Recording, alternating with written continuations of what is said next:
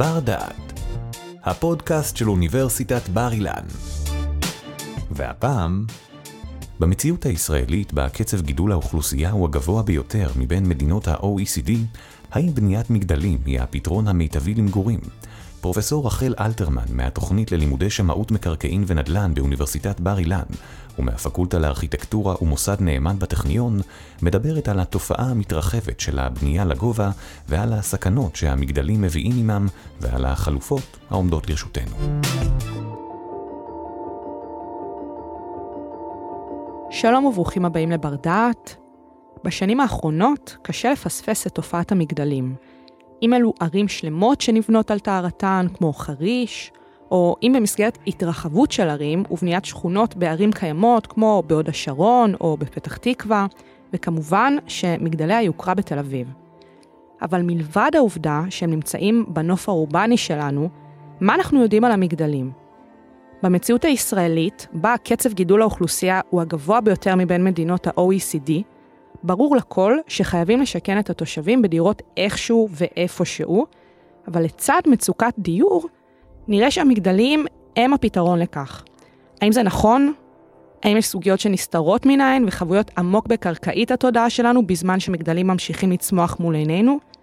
פרופסור רחל אלתרמן, מרכזת התוכנית ללימודי שמאות ונדל"ן באוניברסיטת בר אילן, ופרופסור אמריטה בפקולטה לארכיטקטורה ובינוי ערים ובמוסד נאמן למחקר מדיניות בטכניון, האם יש סכנות במגדלים? ועוד איך, אה, ועוד איך שיש סכנות. Mm-hmm.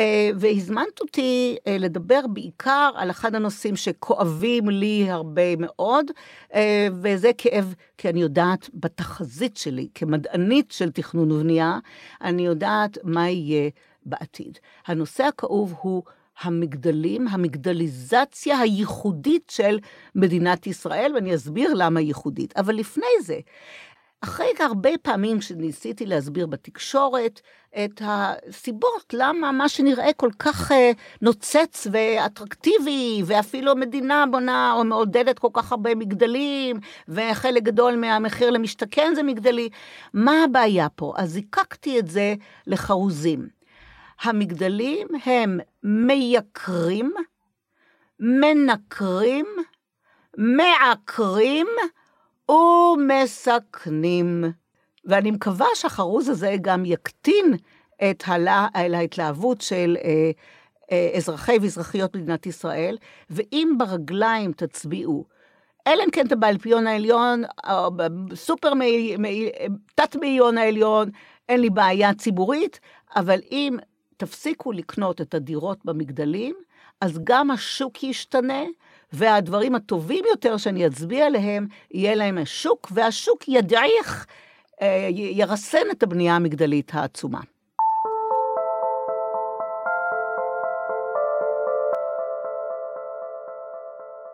מה זאת אומרת בעיה ייחודית לישראל?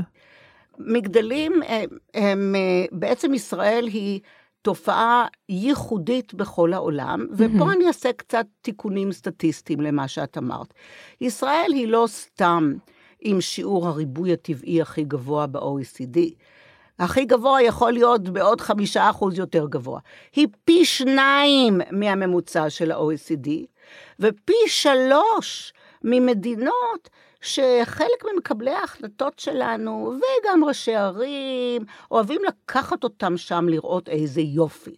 סינגפור, סינגפור, שיעור הילודה 0.9 או 1 לאישה. בישראל 3.1. בהונג קונג, שלפעמים אומרים לנו 0.9 או 1 למשפחה. אה, בכלל, אה, הארצות שאנחנו רואים הרבה מגדלים, זה כולל גם דרום קוריאה. מה אני רוצה לומר? המדינות המגדליות הן לגמרי שונות מבחינת החיים היומיומיים. במגדל שם יש, בוא נאמר, ששליש מהילדים שיש אצלנו, mm-hmm. שיהיו אצלנו, או כמעט שליש, והתופעה של מגדל עם הרבה ילדים לא קיימת בצורה רחבה בשום מקום בעולם. למה? אה, כי מגדלים נורא נורא נורא יקר לבנות, אז גם במדינות אה, עם עוני, שלפעמים בונים גם דיור ציבורי, אה, לא כדאי לבנות מגדלים להשכרה על ידי המדינה. אז מה קורה? מגדלים היקרים הללו לבנייה, זאת אומרת כל מטר מרובע של בניית מגדל עוד בלי מחיר הקרקע. הקרקע זה חלק גדול מהמחיר, אבל אפילו בלי זה, כל מטר מרובע בבנייה לגובה היא עולה הרבה יותר מאשר מטר מרובע בבנייה רגילה. והכי חשוב, התחזוקה עולה פי חמש, שש, שבע, שמונה, תשע, עשר, תלוי. תלוי בנסיבות, תלוי בבניין. לא, לא, תלוי באיזה צ'ופרים נותנים בבניין. Mm-hmm. זה לא בנסיבות או בכל בניין אה, גבוה, כל אה, מגדל הוא יהיה פי הרבה, הרבה יותר מבניין רגיל. נשאלת השאלה, אם אנחנו באמת מסתכלים על הנתונים שאת מציגה ביחס לגידול האוכלוסייה כאן בישראל, ואת בהחלט נותנת את הנתונים, אה, אי אפשר להתווכח סביבם. למה מגדלים זה לא הפתרון לבעיה? איך אנחנו משכנים את כל הציבור? אז צריך להימנע ממיתוסים, והנה עוד מיתוס. שאנחנו הולכות לנפץ? הולכות לנפץ. המיתוס של, אה, אה, שמגדלים אה, חוסכים קרקע, אה, הוא קצת יותר קשה לניפוץ. וזה פה צריכים להבין תצורות אדריכליות ובינוייות אה, חלופיות. התצורה החליפית אה, של מגדלים היא אה, מה שכששונאים את זה, קוראים לזה בנייני רכבת. Mm-hmm. כשאוהבים את זה, קוראים לזה ברצלונה ופריז. זאת אומרת, זה קצת עניין של מסגור. כן, אבל זה גם, אני אשרטט גם איך הבניין הזה נראה, וגם למה לא אוהבים אותו כל כך, mm-hmm. ולמה הקבלנים קצת, איך אומרים, וגם ועדות התכנון קצת נמנעים מהדבר הזה, והמניעה הזאת גורמת, נראה תכף, לנזקים הרבה הרבה יותר גדולים, כולל לכיס של אלה שקונים את הדירות. אז בואו נראה מה זה אותם, אה, אה, אותה בנייה. בנייה טובה, היא בנייה רציפה לאורך הרחוב, בלי הרווחים בין הבניינים. הרציפה הזאת, אה, זה, תחשבו רגע על ברצלונה ועל פריז ועל הרבה ערי אירופה, כשהולכים לאורך הכביש, יש כניסות, כניסות, כניסות, כל כניסה לאותו רצף יהיה בית משותף, mm-hmm. מאוגד בפני עצמו, כך שאין הרבה שכנים. זה לא ה-100, 200, 300, היום המגדלים שאתם עוד לא רואים, כי בתוך התרבית הזה שצומח, בתוך הקרקע שבהם צומחים המגדלים, הקרקע הזאת נמצאת בוועדות התכנון, וזה לוקח המון שנים עד שזה יוצר, מה שיהיה זה מגדלים עוד יותר גבוהים. Mm-hmm. בבניין שהוא לאורך הכביש, ארוך לאורך הכביש, עם הרבה כניסות, בכל כניסה יש מעט דיירים, וזה פותר חלק גדול מהבעיות שעוד נגיע אליהם, אז אנחנו קצת נותנות פריוויו כזה. ספוילר. ספוילר, מקדמה, כן. הרכבות האלה, או סגנון אה, פריז וברצלונה יהיה שונה מאשר הרכבות שבגללם בישראל שונאים אותן, שהם היו דיור ציבורי בין שתיים שלוש קומות, סליחה, כמו זה שקרס בחולון, בחולון, אבל רובם לא קורסים ולא יקרסו. אה, וזה היה פשוט קשור עם עוני. אה, אה, מה שאנחנו מדברים עליו, פריז, ברצלונה, אה, אני חושבת שבישראל יתאים מגדל, בניין של שמונה עד עשר קומות, באותו רצף. הצפיפות, ניצול הקרקע שלו הוא כמו של מגדלים. למה? בואו נדמיין רגע, השומעים ידמיינו מגדל. מגדל עומד, גבוה נורא נורא, באמת במשבצת הקטנה שלו, של המגרש, אחלה ניצול של המגרש. זה מה שאנחנו חושבים לפחות. לפחות. אממה, צריך עוד מגדל. בין המגדל הזה למגדל הבא חייב להיות רווח מאוד גדול. מבחינה הנדסית זה משהו שמחויב ביניהם.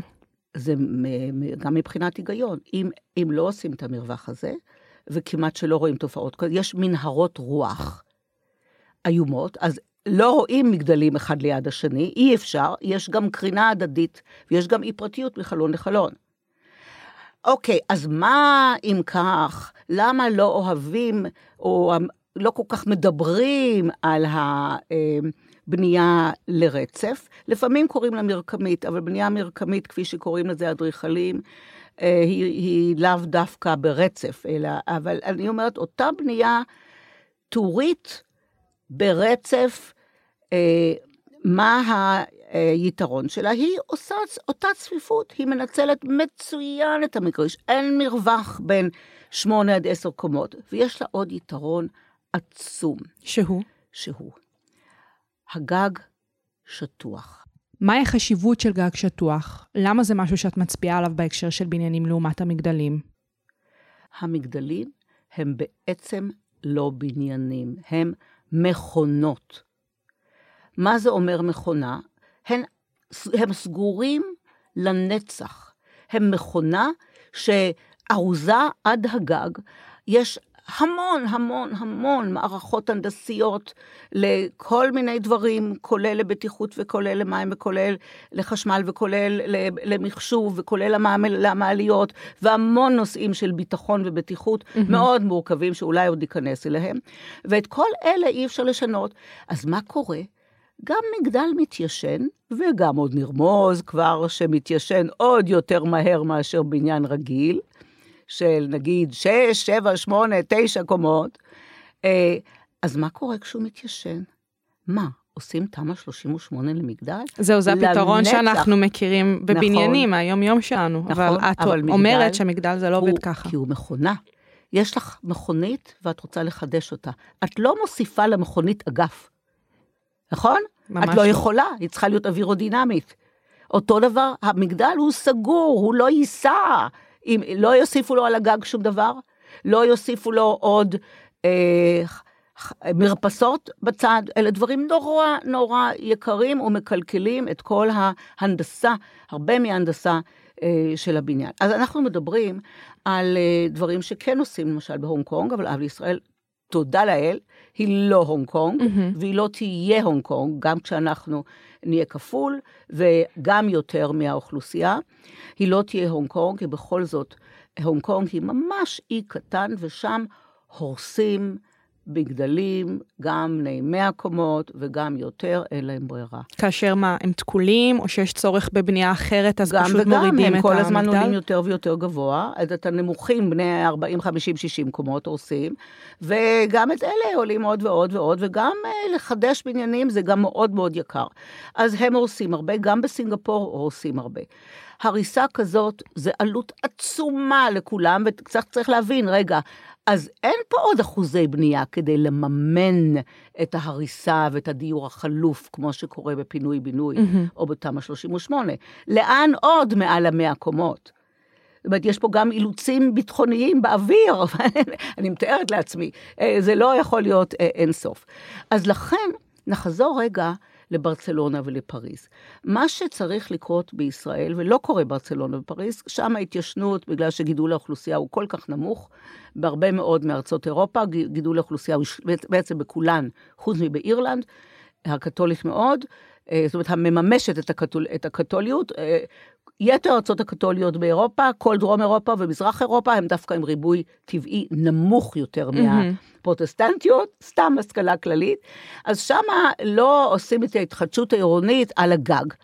אבל באופן עקרוני, אה, יש להם את האופציה הזאת. יש את האופציה, אפשר לעשות משהו כמו תמ"א 38 ולהוסיף עוד קומה כדי לתחזק את הבניינים האלה ולשדרג אותם. כי בעצם בניין ודיור זה דבר חי, חי, זה לא אבנים, זה לא הפירמידות, זה לא העתיקות של חברון, זה דבר חי שכל הזמן צריך להתעדכן על אחת כמה וכמה כיום, כשהטכנולוגיות משתנות וחייבות בשינוי האקלים ישראל תיאלץ כל הזמן לשנות טכנולוגיות. Mm-hmm. ומה שאנחנו יודעים היום, לדוגמה הפוטו-וולטאי, גם הוא ישתנה. אגב, ישראל לא הטמיעה את הפוטו-וולטאי במגדלים שנמצאים כיום בבנייה ואלה שנבנו. אז כל שדרוג כזה הוא עלויות עצומות, משקי הבית. אה, לא ירצו לעמוד בזה ולא יוכלו לעמוד בזה. אז כל התחשיבים של מה יקרה, צריך גמישות תקציבית וגמישות פיזית וטכנולוגית, והדברים האלה לא נמצאים במגדלים, הם כן נמצאים ובעניינים שהמין האנושי רגיל להם. כשאמרתי שמגדלים זה בעצם לא בניין, זה מכונה, אמרתי את זה גם ממקום היסטורי ופסיכולוגי עמוק יותר. שזה אומר? מעולם לא היו בהיסטוריה האנושית מגדלים. אז אין לאנושות אה, את הנורמות אה, ואת ההתרגלות, גם הפיננסית וגם ההתנהגותית למין. זה מין צ'ופצ'יק כזה קטן, זה כמו, אני יודעת, להמציא במקום אה, אה, לאכול אוכל, אה, אני יודעת, להזריק אוכל. אין בעיה, אבל את יכולה גם להסתכל על שינויים טכנולוגיים. אנחנו לא נולדנו עם האייפון ביד, והיום יש לנו. למה להסתכל על מגדל כאיזה אה, שיבוש ברצף האנושי שלנו? זהו, אז השתמשת גם במילה שיבוש, היא מאוד מתאימה, מתאימה לטכנולוגיה. כי בית הוא דווקא מסורתי. הטריטוריאליות של המין האנושי היא בהחלט עתיקת יומין. היא, היא אה, מהמהפכה החקלאית, אנחנו מדברים על אה, מעל עשרת אלפים שנה. והטריטוריאליות הזאת אומרת, היא מתבטאת כיום, ושוב פעם עוד מיתוס, אה, יש מעט מאוד ארצות, מעט מאוד, בקושי אה, שתי ידיים, שבהם חלק משמעותי, 20-30 אחוז מהאוכלוסייה, גר בשכירות מרצון. והמדינה לא עושה נכון כשהיא משווה אותנו אליהם. כל יתר המין האנושי לדורותיו הבית הוא הרבה יותר מאשר טכנולוגיה לגור בה. הבית הוא קהילה, הבית הוא שכנים, הבית הוא נכס. אה, בכל, בסטטיסטיקות הבינלאומיות אה, של הבנק העולמי, של ה-UN Habitat, ההון של משקי הבית בעולם כולו, mm-hmm. גם בפאבלות הכי עניות, הדולפות, 90 וכמה אחוז מההון של משקי הבית בממוצע עולמי נמצא בבית. גם אם זאת פאבלה ורק יש לך פיסת קרקע ששם, וגם אם היא לא חוקית, היא עדיין הנכס שלך, ומישהו אחר שירצה לדחוק אותך החוצה יצטרך איכשהו לבוא איתך אה, בשיח, גם אם זה לא חוקי. Mm-hmm. אה, אז אה, הדירה היא לא אותו מוצר, ובאמת, הבאת אותי לנגוע באחת הנקודות המאוד חשובות בעניין מגדלים. מגדלים הופכים דיור למוצר.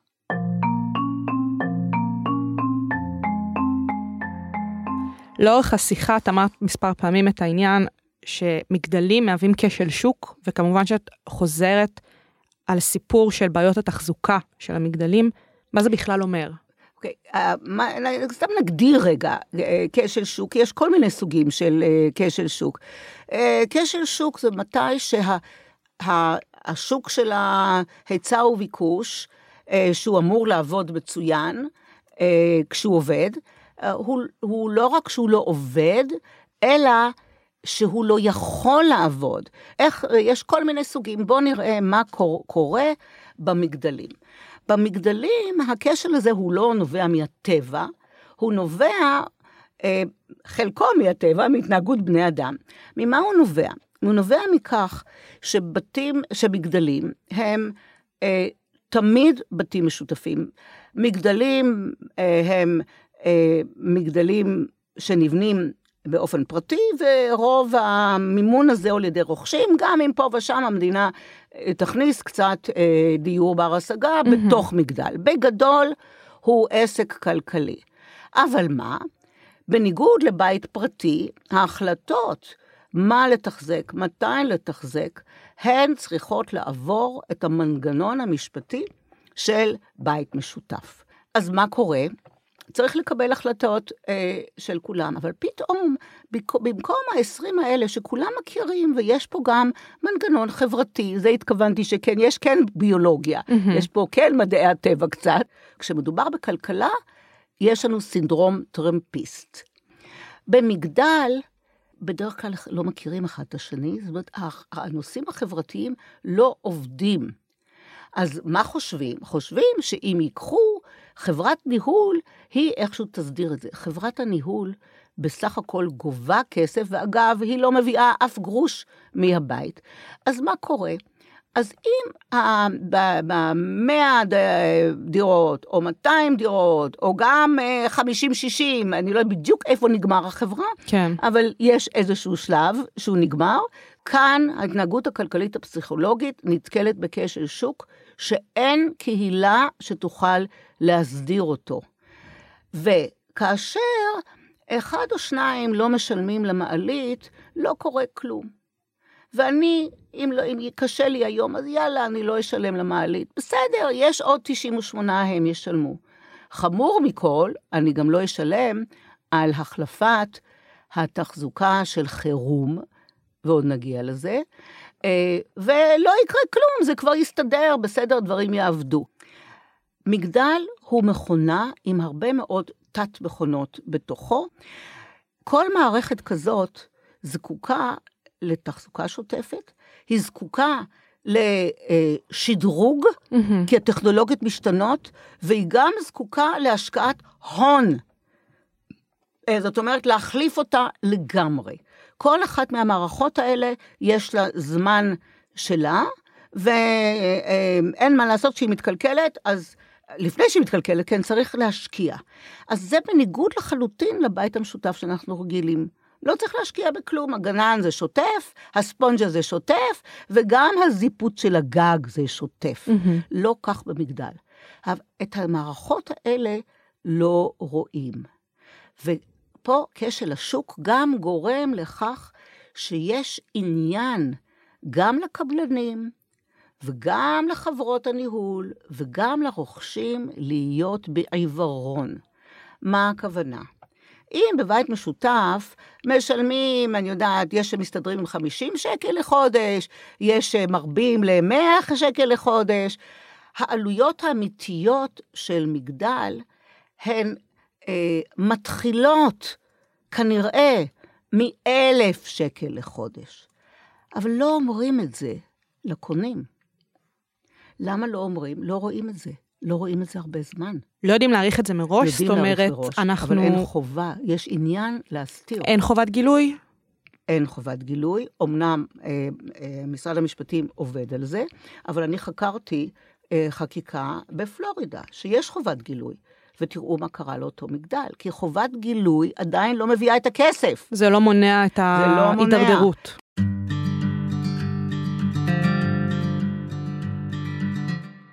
למה את אה, מדגישה את סיפור הצלת החיים סביב הסיפור של החזקה ומגדלים ככה? כן, כי הצלת החיים היא הכי סמויה. אה, במנהל ציבורי וגם בפרטי, אה, אנחנו לא מממנים, לא כל כך רוצים, למשל כמה היערכות יש לנו לרעידות אדמה. המדינה החליטה על ועדות האלה כבר לפני עשר שנים ועשרים שנה, והתקצוב לא שמה, וזה גם נושא בינלאומי. לא אוהבים לשמוע את, ה, אה, את המבשר רעות. נכון. אז בוא נניח שהמשאבות לפינוי מים מהמרתף של החנייה, לא מתחזקים אותם טוב. אוקיי, ומה עם ההגנה מאש? אוקיי? אז אה, בואו ניקח את הסכנה שלטעמי במדינת ישראל היא הכי גדולה. אנחנו ייחודיים בילדים שלנו, ושזה נפלא.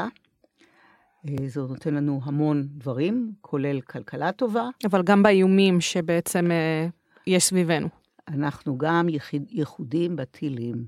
ואנחנו יודעים שיש אלפים ועשרות אלפי טילים. לכאורה תגידו, רגע, מה היא מדברת? יש ממ"דים. נכון. אבל יש המון ילדים. ויש עוד דבר, כשיש שריפה, או טילים, וזה דברים שעלולים להיות קשורים ביחד. נכון. אז נחוץ רק גם, לא רק שיישארו בתוך הממ"ד, שהוא באמת יותר חזק, ובהחלט בנוי נפלא, ובישראל יש בקרה טובה על איכות הבנייה, אבל צריך גם שהדלתות לאש בתוך חדר המדרגות, כולן יהיו סגורות. אז בתיאוריה, כן, המכניזם אולי עובדים. בוא נניח אפילו שהן עובדות טוב. אבל יש לנו ילדים. Mm-hmm. אז יש. מתוך המאה משפחות ו-200 ילדים, לא לכולם יש בבת אחת שלושה ילדים, 200 אה, ילדים, האם יש סיכוי ששלושה, ארבעה, חמישה, שישה, עשרה, שנים עשר יהיו למטה במשחק? יכול להיות. אז מה בהתלבטויות עכשיו של המוח הרציונלי? האם אני נשארת בממ"ד כהורים, או מספיק הורה אחד שירוץ במדרגות למטה, וגמרנו מכל ההגנה לאש, או עלולים לגמור כל ההגנה לאש. ההגנה שלנו על, לפני טילים לא לוקחת בחשבון את הפסיכולוגיה ההתנהגותית של אנשים בעת מצב חירום, מצוקה, מצב בעיקר חירום. מול ילדים. ולא נעשה בישראל שום ניסוי על אמת. זאת אומרת, לעשות אזעקה כאילו במגדל. ועוד דבר, נורא פשוט. אומרים לי כל המומחים לסכנות, אה, יש, כן, יש איזשהו פורום שקצת כינסנו בטכניון, והמסרים היו חמורים מאוד, כדבר פשוט מאוד, אין סולמות להגיע לגובה של המגדלים, למכבי האש. כן. והרחפנים לא יכולים לעבוד בנסיבות כאלה, ובואי נחשוב שוב פעם על אה, הסכנות שיש לנו באוויר. הדברים האלה לא יעבדו מספיק טוב.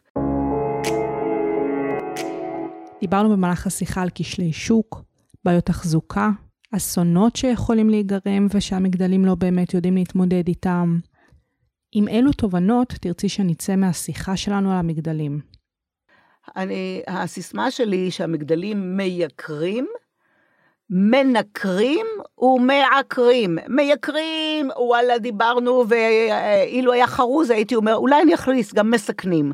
אוקיי, אז הנה עוד, עוד חלק בשר. אבל הם מעקרים ומנקרים. המגדל, האנשים במגדל הם בתוך קפסולה. כן? לא של וירוס, אלא של מגדל פיזי. הרחוב הוא הרחוב של המין האנושי, של הערים מ-10,000, 11,000 של אה, יריחו, אחת הערים, או אולי העתיקה ביותר, תמיד היה שיש בית של הפרט ויש רחוב של הכלל. המגדלים הם מעקרים את הרחוב, כי יש ניכור בין מגדל למגדל, אה, היחסי גומלין האלה של להסתכל ולדבר, הם הרבה הרבה פחות, והם גם גורמים למושג שאולי כבר חלק גדול מהשומעים יודעים, מושג טכני ששמו ג'נטריפיקציה. אה, זאת אומרת שהעסקים שהיו שם פעם, כאשר המגדלים האלה כבר נמכרים ביותר, הם אחר כך לא יחזיקו את השווי הזה, הם נמכרים ביותר, והם גם פיזית שינו את השכונה, אז העסקים הקטנים האלה הולכים, ונכנסות רשתות, והאופי של הקהילה הולך, והקצת פחות עשירים, העניים יותר נדחקים החוצה. זאת אומרת שהניכור הזה של הקהילה והפרדת הקהילות, ועיקור הרחוב גם את זה עושים המגדלים, וזה כבר מוכח בכל מקום בעולם. לנו יש את הבעיות הנוספות שעליהן הצבעתי. פרופסור רחל אלתרמן, תודה רבה. תודה שהאזנתם לנו. באפליקציית בר דעת תמצאו עוד הרבה פודקאסטים מרתקים, גם בנושאים דומים, וגם בתחומי ידע שונים לגמרי. בואו לגלות אותם. בר דעת, אפליקציית הפודקאסטים של בר אילן, משפיעים על המחר, היום.